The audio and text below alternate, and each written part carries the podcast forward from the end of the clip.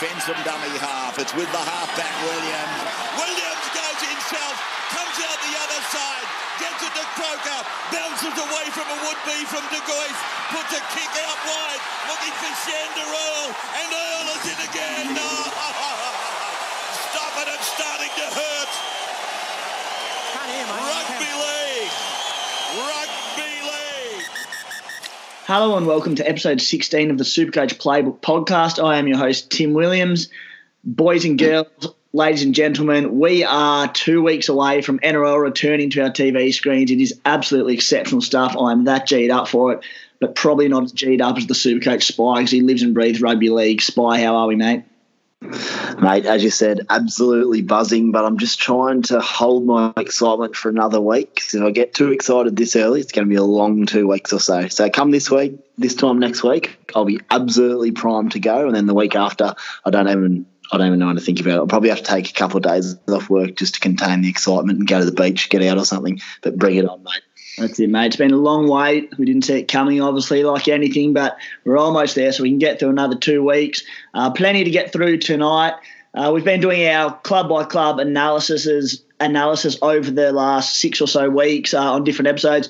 Four clubs more to get through, which is our last four. We've got the Broncos, the Rabbitohs, the Panthers and the Sharks to come, uh, which there's a lot to get through there because there's a lot of Supercoach-relevant players. Uh, we'll also have a chat about the, the new system that's been put in place, uh, maintaining all the trades for the season and how the, the guys over at Supercoach H Q have sorted things out. So we'll get through that. Stacks of stuff. We've had heaps of content throughout the season break. I've been doing a squad analysis um, on every team in the competition. I'm about eleven or twelve of uh, the sixteen clubs through, so hopefully they can help with your round three team coming up in the next couple of weeks now that we can implement our new five trades. Um, so go and jump in and have a look at that. Uh, I'm starting to lock some content again from the website s c playbook dot com dot a u uh, for subscribers only, so if you are interested in that for the rest of the year, it's thirty dollars for the N R L season, forty dollars for the N R L and Big Bash at the end of the year as well. Uh, if you have any feedback for us, jump on our socials at Instagram, Twitter and Facebook at S C Playbook one. Uh, let us know what we're doing wrong there, because we need to know. I'm sure there's plenty. Let's get straight into it now, Spy. The new season has been structured. There has been no trades lost. You've maintained the thirty-seven that we were given at the start of the year. The Super Bye Week that was set out to be in the middle of the Origin weeks, Origin period of five trades, has been brought through to round three, which is the resuming round, obviously. Um, basically, it works out that we've got just under two trades every single week for the entire season, which is very different to what we're accustomed to, particularly considering there's no Origin in the middle of the year this year. It's obviously on at the end of the season. Mate, what are your, your initial thoughts on it all? It's an interesting one. Initially, I wasn't super stoked about things. I thought, look, five trades to come back, that's going to give people the opportunity to fix up mistakes they've made or and maybe take away an advantage from people that nailed their side early. But, look, they, they sort of had to do it to a degree, I guess. There was a lot of – there's a lot has changed in the time and no one planned for it. So I can understand why they did it. Um, probably the biggest one for me was the amount of trades for the year. The fact we can basically trade for almost, almost the whole season is it's very different, and I didn't like it early, but now that I think about it a little bit more, and we'll get further into it as we go on, there's a few different types of tactics we might be able to use, and for me the big bonus is I love making a trade. I don't care what fantasy sport it is. It's always exciting, so there's always upside to this, and at the end of the day, mate, footy's back, so I'm not going to be too picky. It's we're back, trades are on, so let's get into it and have some fun. Yeah, nice, mate. I uh, I was a bit sceptical of the way they've done. I, I I do think there's too many trades available, because I think it takes a lot of the tactics away from it in in saving trades now that, as I said, we can effectively use two every week from now on. Um, but I'm I'm it is how I thought they'd go about it. I thought they'd cut a few of them, but Um, the fact that, you know, that I've lost so many readers over this period, they'll want to keep people in the game and trading on the website as much as possible, which I understand. And, and as you said, it'll be a one-off event, so it makes for an exciting season. Different tactics will come into play, and it'll be fun to experiment. And as you said, we get to trade every week, so that is outstanding stuff. Uh, so, yeah, some good stuff going on. Five trades to use in round one, importantly. Will you be using all five of yours straight away, or will you be – I mean, you don't really need to save them, so it'd be silly not to, I suppose. Mate, I'm really, really big on this. I've been having a big think about it since the new rules came in. I think you absolutely have to use your five trades. As we've discussed already, there's no there's no point saving them, really. If you had to save trades, then this, this might be the week to do it, but you don't. So some of the major advantages you can get for mine is – option A is to improve weaker positions. If there's guys in your side that you're not real happy with, and you can you can move on for guys that have started well or whatever it may be. The other one, though, if you feel like your side's in a pretty good spot and you don't really need to trade, then how about you just look into making money? I mean, you've got guys like Emre Guler, Toby Rudolph. There's a few other guys in the halves like Dylan Brown and Drinkwater. A couple of options in mind just that stand out. People that own Cleary, he's out for two weeks, right? Normally you just hold for two weeks and absolute absolute no-brainer, but hey, with all these trades, why don't you trade down to, say, a Dylan Brown or a Scotty Drinkwater? They'll make a heap of cash in two weeks, be a good playing option in your side as well, and then you can just go straight back to Cleary in a couple of weeks' time with a bunch of cash. Or one that I'm looking at doing is someone like Zane Musgrove, who I was pretty happy to hold for a while. Bit of a slow burning forward. I think he's going to improve as he goes on. But what I'll do now is just trade him to someone like Guler or Rudolph and make a quick hundred grand in one or two weeks, and then flip him for someone else moving forward. So look, the trades are there. You might as well use it. And looking at the centres as well, there's a couple of options there for quick cash.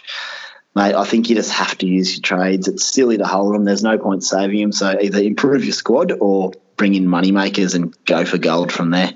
Yeah, that's it. And I mean, you look at all the past champions that have won the game over the years, and with more limited trades, they're running out with four, five, six weeks to go a lot of the time. Um, if you, I haven't done the exact maths, but if you use all your trades every week from now on, you'll run out with sort of three or four rounds to go, and that's having just burnt through everything. So it's like, and that's also not um, planning around Origin and whatnot. So it'll be interesting. And you're on the money with the the quick cash grabs, which are something I've never been a massive fan of, and, and Emre Guler is the perfect example of that this year. But it's just helter-skelter, rapid trading, and accumulate points as quick as you can this year. There's there's no building towards having your strong squad after at the for the first bye week and the second bye week, round sixteen, whatever that was going to be. It's just get those guns in your team as quick as you can. So, yeah, and Musgrove was a good example as well, because – you know, he looked like a good prospect as a slow-burning cow, but we don't have time for that this year. So, you know, someone like Emre Guler looks like a great option for round one. Um, and, mate, you have a few thoughts on the depth of squads this year, probably not as important as past years? Yeah, so that sort of comes back to making quick money and getting your side as quick as possible. Um, I think you mentioned that it might be three or four weeks Um, to go that you might run out of trades. You might even find it might be even closer to the end of the year. It's just you can just really hook into trades all year long. So one of my theories is that generally each year you sort of build your squad, and then after the buys you target a pretty good squad of players. Maybe it's twenty real guns in your side just to cover. You need sort of cover in each position to end the year, because generally those up the top do tend to run out of trades because you have a crack pretty hard pretty early. And then you need that cover to end the season. But if you think about it this year, if one of your, your guns goes down with three or four weeks left, then you're going to have trades in the bank this year. So there's no need to have coverage on your bench as, as critically as last year. So you can afford to potentially run a top seventeen or maybe eighteen-man gun lineup, and the rest of them can be sort of cheapies and whatnot, because if one of them goes down, you can just use your trades that week to, to bring in someone else, whereas in previous seasons you couldn't afford to do that because trades were so vital. So it's one of those things, on the back of that, you don't need as much money because you you don't have to buy as, as many guns, as simple as that. So money-making becomes, in that sense, less important in terms of how big your bank is going to be, but it becomes probably more important in how quickly you can make that money. So I guess what I'm saying overall is you you want to top gun squad of maybe eighteen players as opposed to twenty or twenty-one in previous years. That's four less guns in your team. That's far less cash you need. What are your thoughts on that one? Yeah, no, all, all agree. It's a great shout. And, I mean, the way I see it, the bridge between overall and head-to-head players, uh, strategic players, has just it, – it's the gap has bridged so far, so close this year, should I say. I'm getting my words stuffed up there.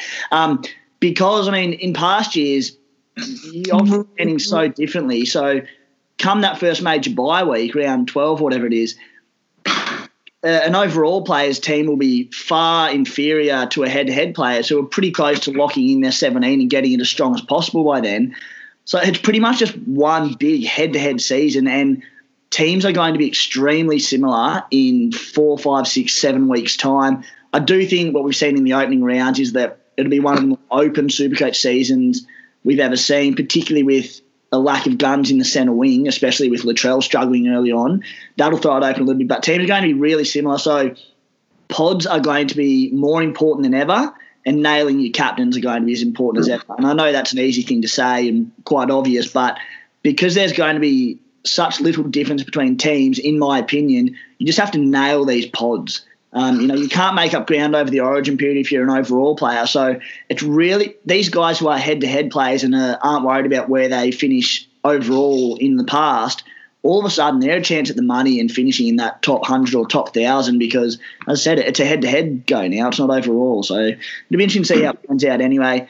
Um, and, Matt, you, you see, you've seen a bit of an opportunity in the outside backs. I know I've spoken to you a little about, bit about it already. Um, in terms of flipping players and maybe looking at, at the runs of teams, easy, hard, however that might be.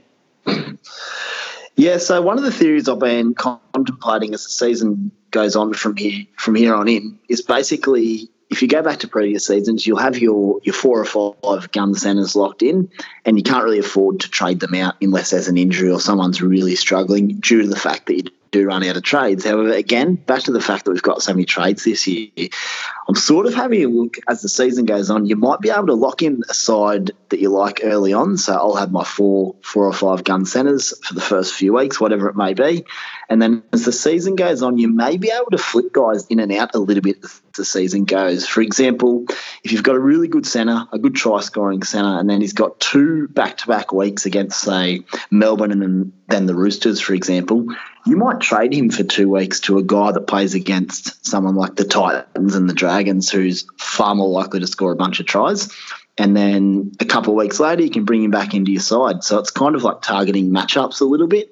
You don't have to ride out the games against Melbourne and Roosters as much as previous seasons. So it's it's not right now. It's not a tactic I'm, I'm going to do straight away. But as the season goes on, we'll, we'll get an idea of the sides that are leaking points and we can really make a run at guys that could have a big couple of weeks and get them inside.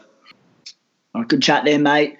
Moving on to our analysis of each club, and we'll start with the Brisbane Broncos, who are two and two. They are arguably the most Supercoach relevant side in the competition at the moment. They have been hit hard over the break, for better or worse in actual N R L terms, but in Supercoach terms, they've been hit hard over this postponed season because they've got Matty Lodge, who's expected to be fit for round three. He's back from a partial A C L tear uh, a lot earlier than expected, even with the break. David Fafita has avoided a long layoff from his off, well, not off season, post postponed season surgery. He's expected to miss two to three weeks, but again, that's all unsure, which is just, it's just chaos for guys like um, Pat Carrigan, Tom Flegler. I mean, Alex Glenn's back from injury. Um, Joe Offengaohi's back from a two-game suspension. T P J's still got three more games out, but it is just madness in that Brisbane Broncos pack this year. The way I see it probably starting on resumption is that Matt Lodge will be at prop uh, alongside Payne Haas. In the back row, I'm thinking Alex Glenn comes in for Fafita. Jamil Hopawade, who's now an interesting cheapie prospect, prospect at base price, he'll be on the other edge. Pat Carrigan, they just love him at Red Hill, so I think he stays at lock. Offengaohi, he probably comes off the bench. Tom Flegler will be off the bench. Um, you know, they've got T P J coming back. Fafita won't be far off. Mate, what are your thoughts on the Brisbane Broncos, their forward pack? It's a massive wait and see for team lists. Um, I've got a big decision in relation to Tommy Flegler. I'd been targeting him to bring him in for his price rises, but now I'm just not sure if it's going to be worth doing. So do I opt for someone else that's going to make me some cash? Um, as you mentioned, Hopawade could be a fantastic option. Um, to be honest, though, mate, I'm going to wait for team lists and then really make a call, but Hopawade could be huge value. Um, but it's there's so much guesswork, isn't there? It's such a deep pack. Um, the two guys that are, that are out are both edge players, and it's just, as you said, it's chaos. So I don't want to guess too much because I'll just end up disappointed. Yeah, fair shout. And I mean, the only thing I, I could say is that Matty Lodge is a big minute forward. I think he was playing onwards of sixty-plus minutes a game last year. Coming back from a, a partial A C L tear, you can't imagine him playing too big a minutes, at least not for the first month while they ease him back, especially because they've got the depth in the pack. The Broncos are two from two. They don't need to panic with getting Lodge big minutes, although they will come. Um, uh, yeah, Tommy Flegler was a guy I'd locked in on return, but now if he's named on the bench, I still think he's going to see decent minutes regardless of whether he starts or if he's off the bench, but there is a bit of a query there, so I'm not too sure. Um, as I said, T P J being out for three weeks, I think another three or four weeks or something, that will help his cause. Kotoni Staggs was the hype of the first two rounds. I think he's the highest scoring player in the game. Busted out one hundred twenty-one in his last game, negative thirty-seven break even. A guy I was super keen on, well, I'd locked him into my team before round one, then he lost the goal-kicking duties because Jack Bird went down and Asako came back. Mate, you are, you're very, very keen on Kotoni Staggs. Yeah, I we've spoken about it before, but ever since Kotoni debuted, I, I just think the guy's an absolute superstar. So I've always wanted him on my side, and I still am so devastated that I dropped him prior to round one because he lost the kicking duties. But here we are. That's Supercoach. Look, I've been thinking about it. I've, I honestly think he's one of the better buys initially as part of this five five trade week. And hear me out. This is why. A, you get a potential keeper who could just do wonders. But the biggest thing is you bring him in, even if he scores forty and then forty in consecutive weeks, he's still going to make about one hundred thousand dollars to one hundred twenty thousand dollars. Now, if he goes better than that, I did some numbers thanks to N R L supercoach stats dot com. If he gets eighty-five and sixty, for example, which is very, very doable for Staggs, especially the form he's in, he's going to make two hundred thousand dollars in two weeks. Then it gives you the option to flip him for some easy cash, maybe to a, a fallen gun. You could keep him, or again, with the new trades and how many there are, you could even sell him at that price when he's peaked in the six hundreds, mid six hundreds, and bring him back a couple of weeks later for one hundred fifty grand cheaper. Like he's he's not going to keep that price all year. So that way you've made like potentially three hundred fifty thousand dollars um, for someone who's a potential keeper. So for me, he's in my side, absolutely. I'm also so excited to have him on my side just because I love him. Um, but just combined with that cash and what he could make, I just think you have to get him in and and see exactly what happens there and make a call moving forward. The worst case scenario, you make one hundred K and move him on. Yeah, you are. It's a compelling case. You quoted to me during the week, he is a must-have player on resumption. Do you stick by that? Oh, absolutely. Get him in. Yep, and uh, something that for probably not as experienced supercoaches, they need to consider before we get these first initial price rises is that the way your break even works, the number that they need to hit to go up in value, that's based on a three-round average, so based on the average of your last three scores, which obviously goes um, in tandem with whatever your price is. So guys who scored low in round one and then went big in round two, a k a. Kotoni Staggs, who scored his one twenty-one in round two, that one twenty-one will be in his rolling average for another week after this, whereas the first week of fifty or sixty or whatever he scored will drop out of it. So his break-even is going to be very low for a few more weeks. If it was the other way around, the one twenty-one would drop out, his break-even would flatten out pretty quickly. So take a good look at that when you are doing your trades and considering the options. Mm. Anthony Milford started the year with a sixty-three point average. He's been pretty solid, looked good, uh, obviously a big beneficiary of the, the forward pack going forward and looking particularly good. Uh, he will be impacted by the, the few blokes they do have out now. Um, you'd be pretty happy if you started with Milf. Absolutely, you would. He's um he's playing some really good footy. He the biggest thing is he's running the ball again. He's really looking to take him on. Bit of front foot footy due to that forward pack, as you mentioned, which is huge. But when Tony Milford's running the ball, he that leads to tackle busts, offloads, and obviously the more chance of tries. So he, you'd be stoked if you started with him, that's for sure. You would, and he's another guy, he's a guy that falls into this category of guys that you can bring in for two weeks if they're playing, if the Broncos are playing the Titans and the Warriors or something like that a couple of weeks in a row and flip him two weeks later. I mean, that's the way this year's looking. So uh, Jermaine Asako will be very popular on return, averaging seventy-three, break-even negative seventeen, looks to have locked in the goal-kicking duties. I mean, Asako looks pretty hard to pass up. But he's in the exact same mould for mine as Kotoni Staggs, in that he's a guy that you're definitely going to make money with, and decent money, who could very well become a season-long keeper in a side that should score plenty of points. What do you reckon? Yeah, I'm big on Sta- uh, sorry, Asako. Um, I, I brought him in straight after round one, actually. I really liked him. Um, so he's already in my side, which is great, because that saves me the, the trade this time round. Um, I think he's a real good option. As you said, he'll make cash. He's goal-kicking. He's very involved. He looks pretty fit. So a pretty good option for mine. And I just want to quickly jump back to Milford. I, I, I will want to add, though, the reason I, I'm wary of Milford is I still think he's got some big dud games in him. If he decides not to run too much one game, then he really could knock out a score of fifteen or twenty. I mean, a lot of halves are like that, but just be wary that Milford isn't someone who may consistently go off, but his big scores could be there. But um, Milford, Asako, Staggs, the whole Broncos team, to be honest, are all very good options. I think if you're right aside for the year, the Broncos could be one of them potentially. Yeah, yeah, for sure. Moving on to the South Sydney Rabbitohs, and we'll start at the number one, Latrell Mitchell. And the new news is today that we believe, or it's been stated, that he will stick at fullback. There's a bit of chat that he might move to centre, particularly with James Roberts now looking like he'll miss the start of the season due to some off-field issues. Uh, Latrell, I mean, we don't need to spend much time on him, but averaging twenty points, break-even one hundred sixty, so he's going to lose a heck of a lot of coin. He had four and six runs in his first two matches at fullback, which is, I mean, how when that happens. He's averaging twelve in base. Uh, I suppose the question here is, yes or no, will Latrell Mitchell be in the top four centre wings in two months' time? I think no. Um, even looking at last season, he was in a red-hot Roosters side, admittedly at centre, and he averaged seventy-odd. But if you take out the goal kicking last year, he only averaged mid-fifties in, as I mentioned, a very good Roosters side. So the boy would have to start running the footy a lot more. And if he does and he gets fit, then he could be anything, but I've, I'm not interested until he really puts a run of games together. I think he won't be, at least two months.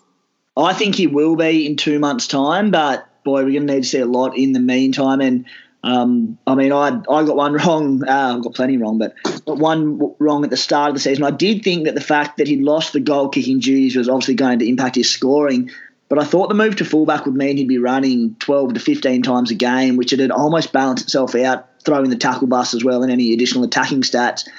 But four and six runs a game, like, fair income. Seriously. I will say on Latrell that um, that isn't to say I'm writing him off, and I'm super excited to see him at fullback, but he's just got some work to do, and whether that can happen within the next two months, I'm just big question mark on that. Back end of the year, though, he could be sizzling. Yeah, Brayden Burns has been one of the flops of the opening two rounds. I started with him, and he was a guy I was pretty confident confident in because of his base stats we saw last year when he wasn't injured. Averaging nineteen points, break-even one oh one, so he's an obvious sell. I do think he'll come good, but uh, he's been impacted, uh, impacted by Latrell struggling, because Latrell in round two, I think it was, shifted out into the back line, played the eighty, but shifted out into the back line at one point to have a bit of a breather, I think. Uh, Alex Johnson came on and went to fullback. So Brayden Burns only played fifty-nine minutes. And I know that's not a major impact when you're averaging only nineteen anyway, but Brayden Burns is, yeah, I mean, the Latrell effect has it's impacted him as well. What do you reckon? Oh, absolute killer. He was one of my first picked in the centres. He's got a huge base generally, and I was I just thought he was a safe selection. He's had an absolute shocker. Last year I actually picked him up at a similar stage of the year, and he did his hammy about eight minutes into the game. So I have some weird sense of loyalty to Burns when maybe from a super coach perspective I should steer clear, but he's, he's out for me this week. He's gone.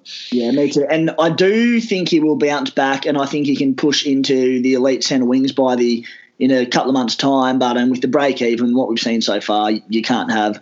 Although I will say one thing, he, he should stick to being an eighty-minute player Um, while James Roberts is out, and in the meantime, Latrell should get his match fitness at fullback up enough that they don't need to be bringing on A J at fullback. But anyway, we'll see how that goes.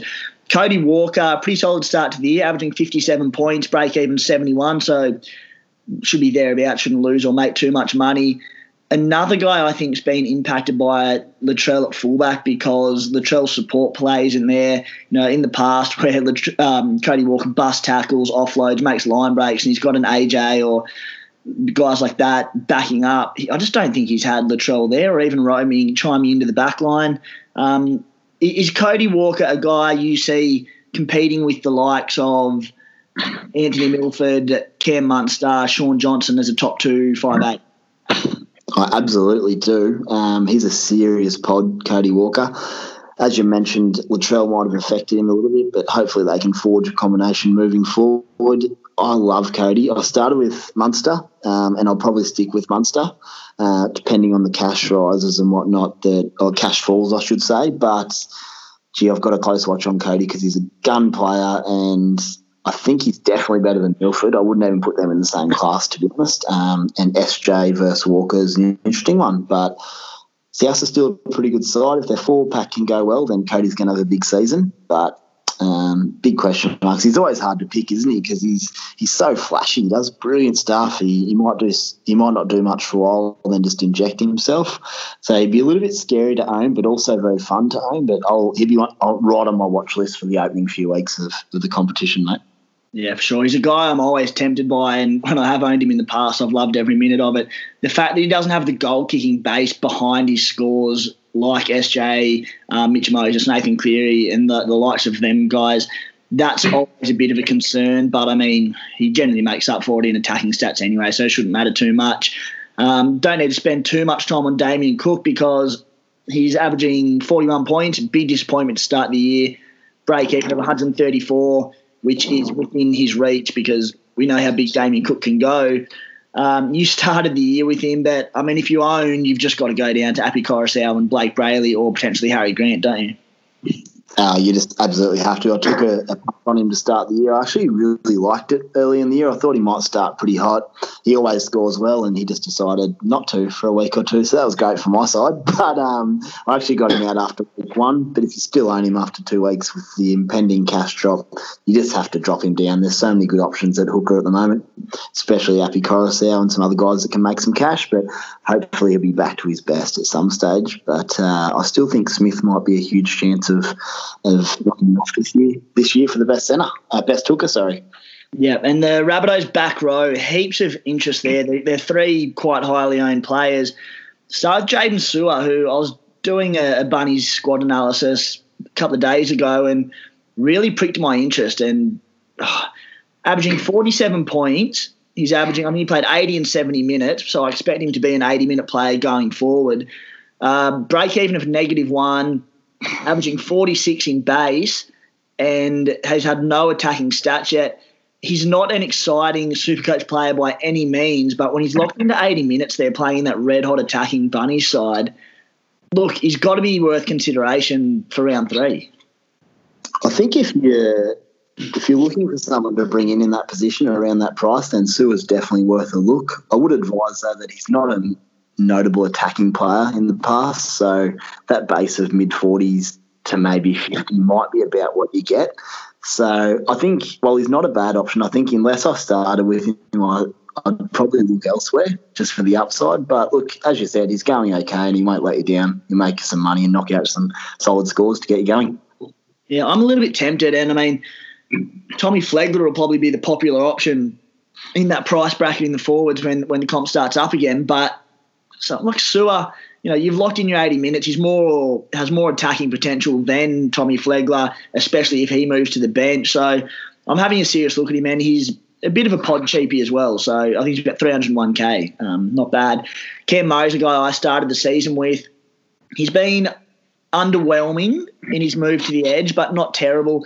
He's averaging forty-eight points. His break-even's one oh one, which, again, it's pretty achievable for someone like him.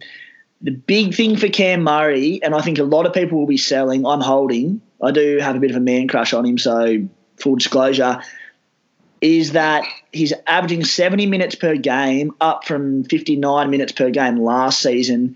So I think although his base is down playing on the edge, I think he'll jag additional stats there playing outside there, and the attacking stats will come. He has no attacking stats yet. Playing outside Cody Walker – mate, you don't own Murray, but, I mean, what would you be saying to owners? It's a bloody tough one because we all know what he can do, and he will do it. As the season goes on, there's no way that he doesn't go without attacking stats. Um, I guess the only question is, can you, you cop the potential price drop? Um, he's one of those guys. For example, I own Munster, and he's he's projected to drop a lot of coin, but the upside's there, and I picked him for a reason. So you just have to make a decision of whether you think his best form is going to be almost immediately, or if you think it's a month down the track. That's really the big one. Uh, if you think it's a month down the track, you could sell him and, and look to get him back later. But if you think he's ready to tear up, then hold on and enjoy the hopeful benefits. Yeah, and, and I mean, I can't begrudge anyone who wants to trade in this round. I mean, looking at the stats we've seen so far, um, it, it, the trade makes sense. But oh, I can just see him coming back and jagging a couple of tries and a couple of line breaks in round three, busting out a ton and actually making money, and people just sitting there going, I had this bloke in my team, I picked him for a reason. That's the, the path I'm going down anyway, so it'll be interesting to see how he does go. Um, Liam Knight is another one who...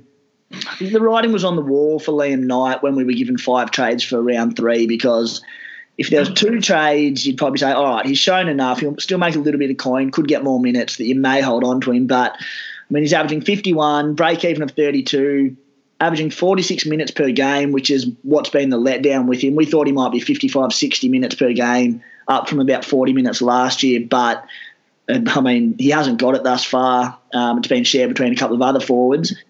Uh, do you own Liam Knight, and are you selling?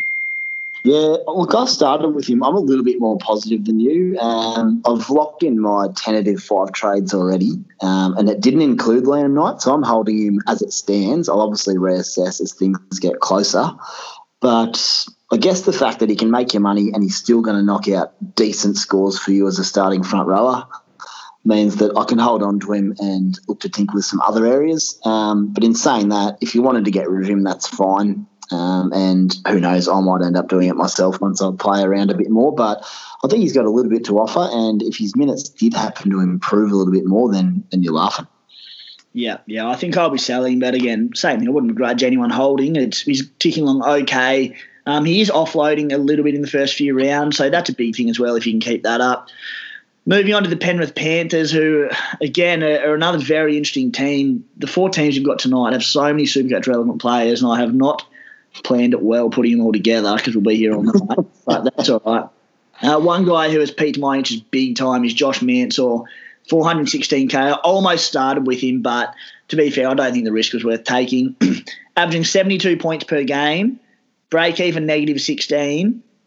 He has a base of thirty-nine per game in the first two rounds, which is just a behemoth for an outside back. It's the Mansour of old when he was a lock into your centre wing maybe three, four years ago when he had this massive workload, um, struggled with a few things injury-wise in, in recent years, and that's dropped down. But enormous base. First two rounds he had eighteen and twenty-one runs. He still hasn't scored a try, but he does have two try assists. I'm looking hard at Mansour for round three. What do you reckon? Yeah, look, he's, he's started on fire, hasn't he? The old, the Mansour of old. Um, it just depends on what I'm going to prioritise. I'm, I'm already bringing in Isaiah Yeo and Staggs in my centres, so do I want to make another trade to bring in Mansour? Possibly.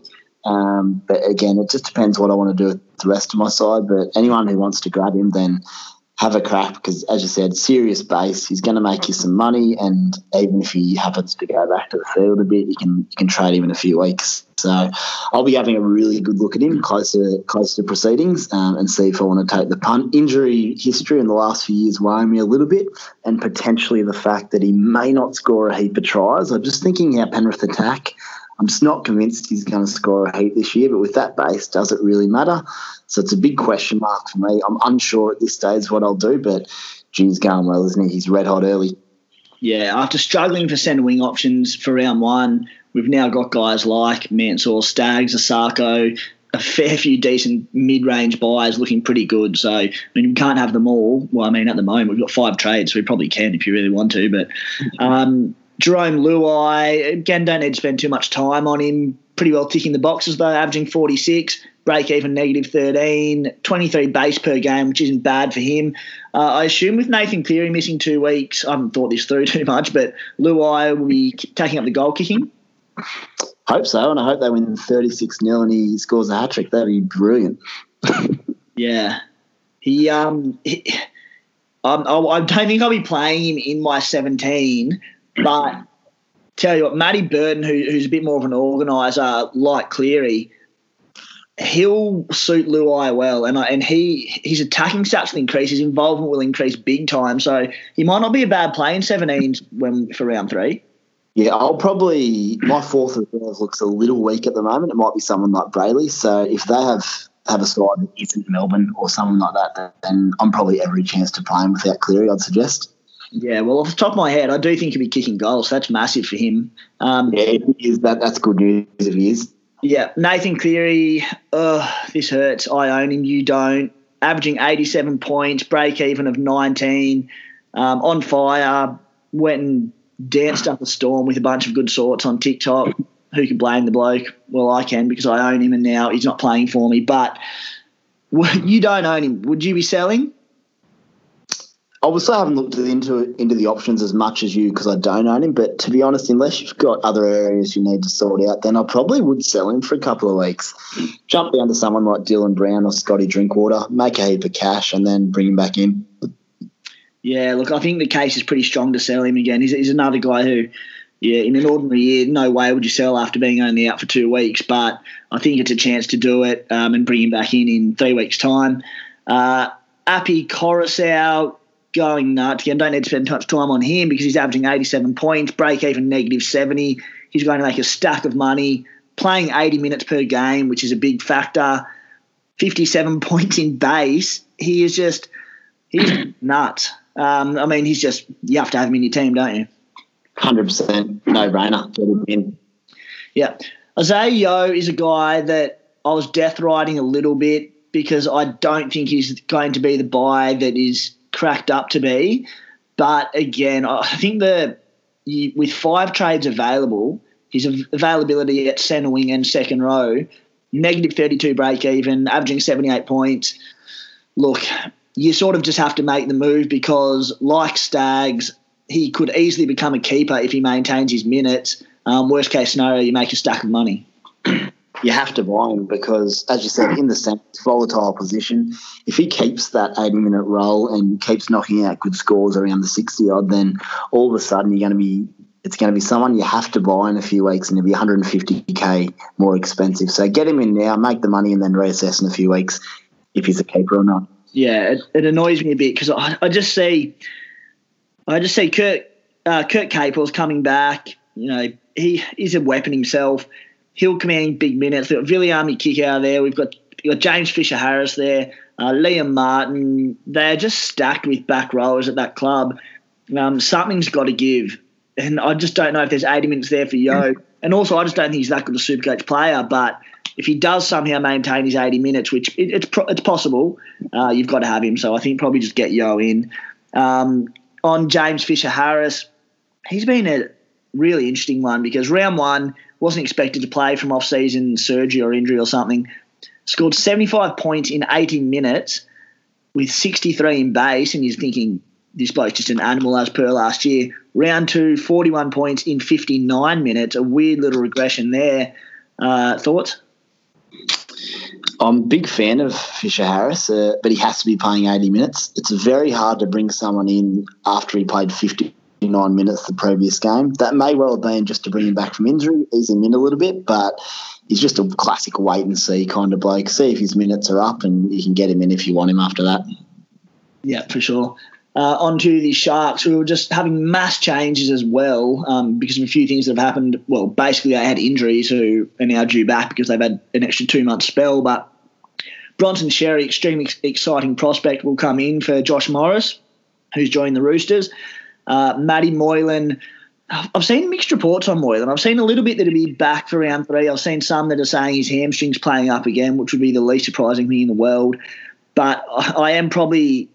tipping that Moylan comes back for Will Kennedy, which is huge for Supercoach because Kennedy is set to make a stack of coin. Uh, Josh Dugan will come in likely for Katoa on the wing, but there's also the potential that if Moylan doesn't come back, Dugan could return at fullback. I'm not sure how that's going to go.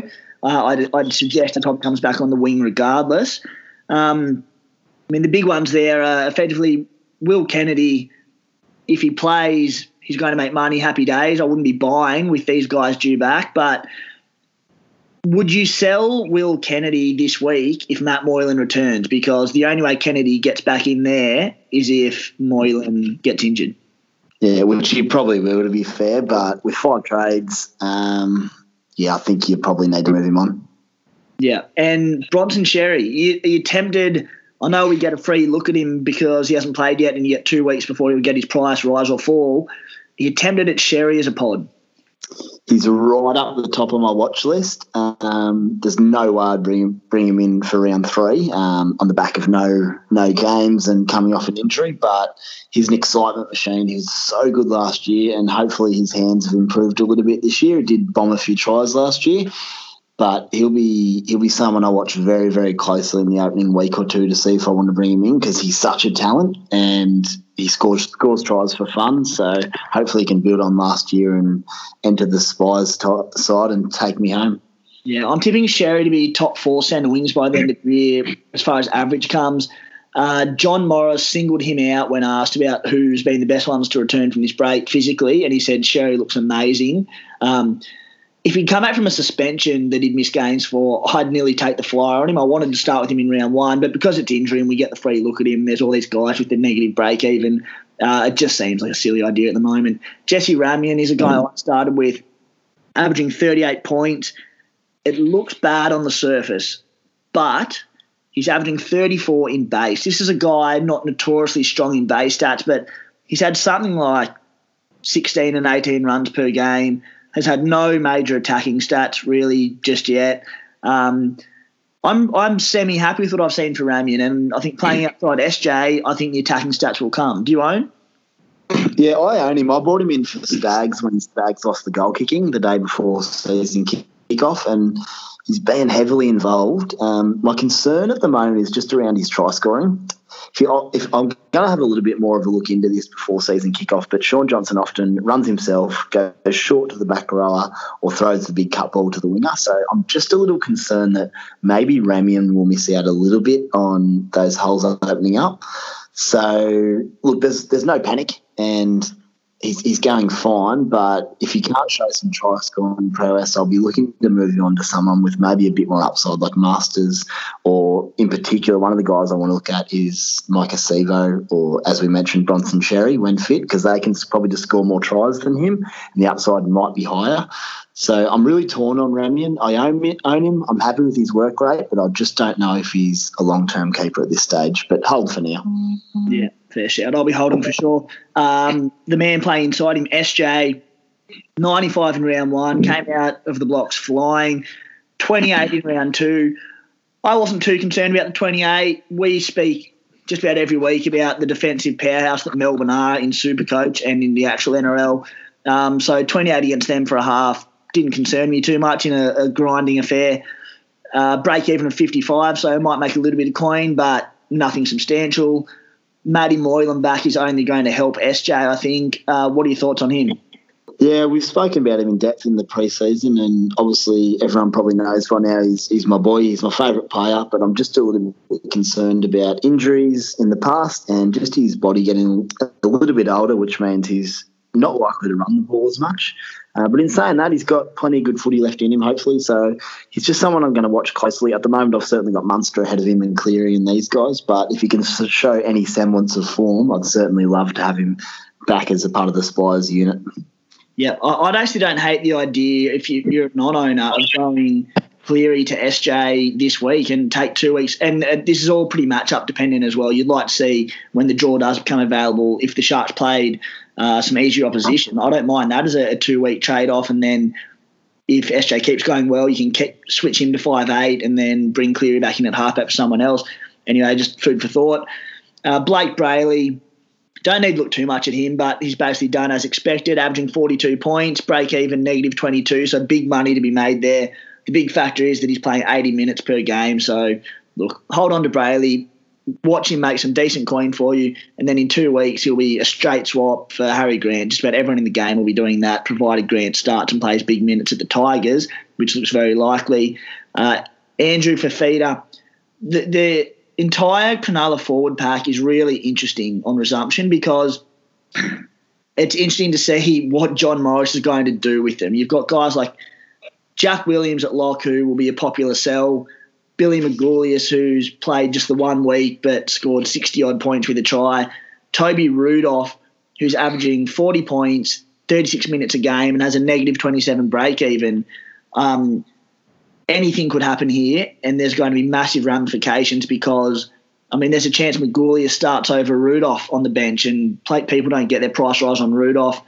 Uh, what do you see happening? Oh, mate, it's massive. This the whole short, short Sharks pack, as you mentioned. Um, Magoulias and Rudolph are the big two, as you mentioned. Magoulias, very talented guy, steps up in the big moments, as we saw last year in the New South Wales Cup finals. Um, but then you've got Rudolph, who's just been punching out really nice numbers for a Brayden Price rookie so far in the season. I'd love to bring Rudolph in to make some serious coin and then moving on, but it all just depends on the pack, mate. Um, they didn't probably play... that Jack Williams didn't have a great game last time out, um, but he's got a lot better footy in, him, footy in him than that, and Johnny Morris will know that. Does he think Magoulias is going to be a better option? I don't know. Um, it's going to be a really interesting watch come the first teamless Tuesday coming back, mate. Yeah, yeah. And, I mean, uh, Britton Okora was injured in round one, didn't play round two, so Scotty Sorensen came off the bench and played in the second row. I believe, this is off the top of my head, but I'm pretty sure Sorensen was on the bench in round one, and then in round two they might have had three forwards in their rotation, uh, middle forwards. So if Morris shifts Sorensen back to the bench with two other middle forwards, and, you know, there might be a utility there, I'm, I'm not sure how you'll go about it. That would be massive for, I mean, Jack Williams, for Toby Rudolph, should he keep his place. But if he doesn't pick Sorensen and goes with Magoulias, who's pretty versatile, and Rudolph, big ramifications for all of them. So we'll have a look at them and see what that team produces at kickoff anyway in round three. That is it for tonight, Spy. You've been good, mate. Uh, I'll just quickly jump into a few upcoming articles. We're going ham on s c playbook dot com dot a u over the next couple of weeks before the season starts. Um, Wilson and Des, last year's runner-up and winner, they'll be doing things like their their five trades leading into the season. We've got a cheapie watch coming through. We'll rank the top fifteen to twenty cheapies for you. Uh, so jump on and have a look at that. Spy, mate, thanks for that. Thanks, matey. I'm absolutely pumped. We're nearly back. We're almost there. All right. Cheers, guys.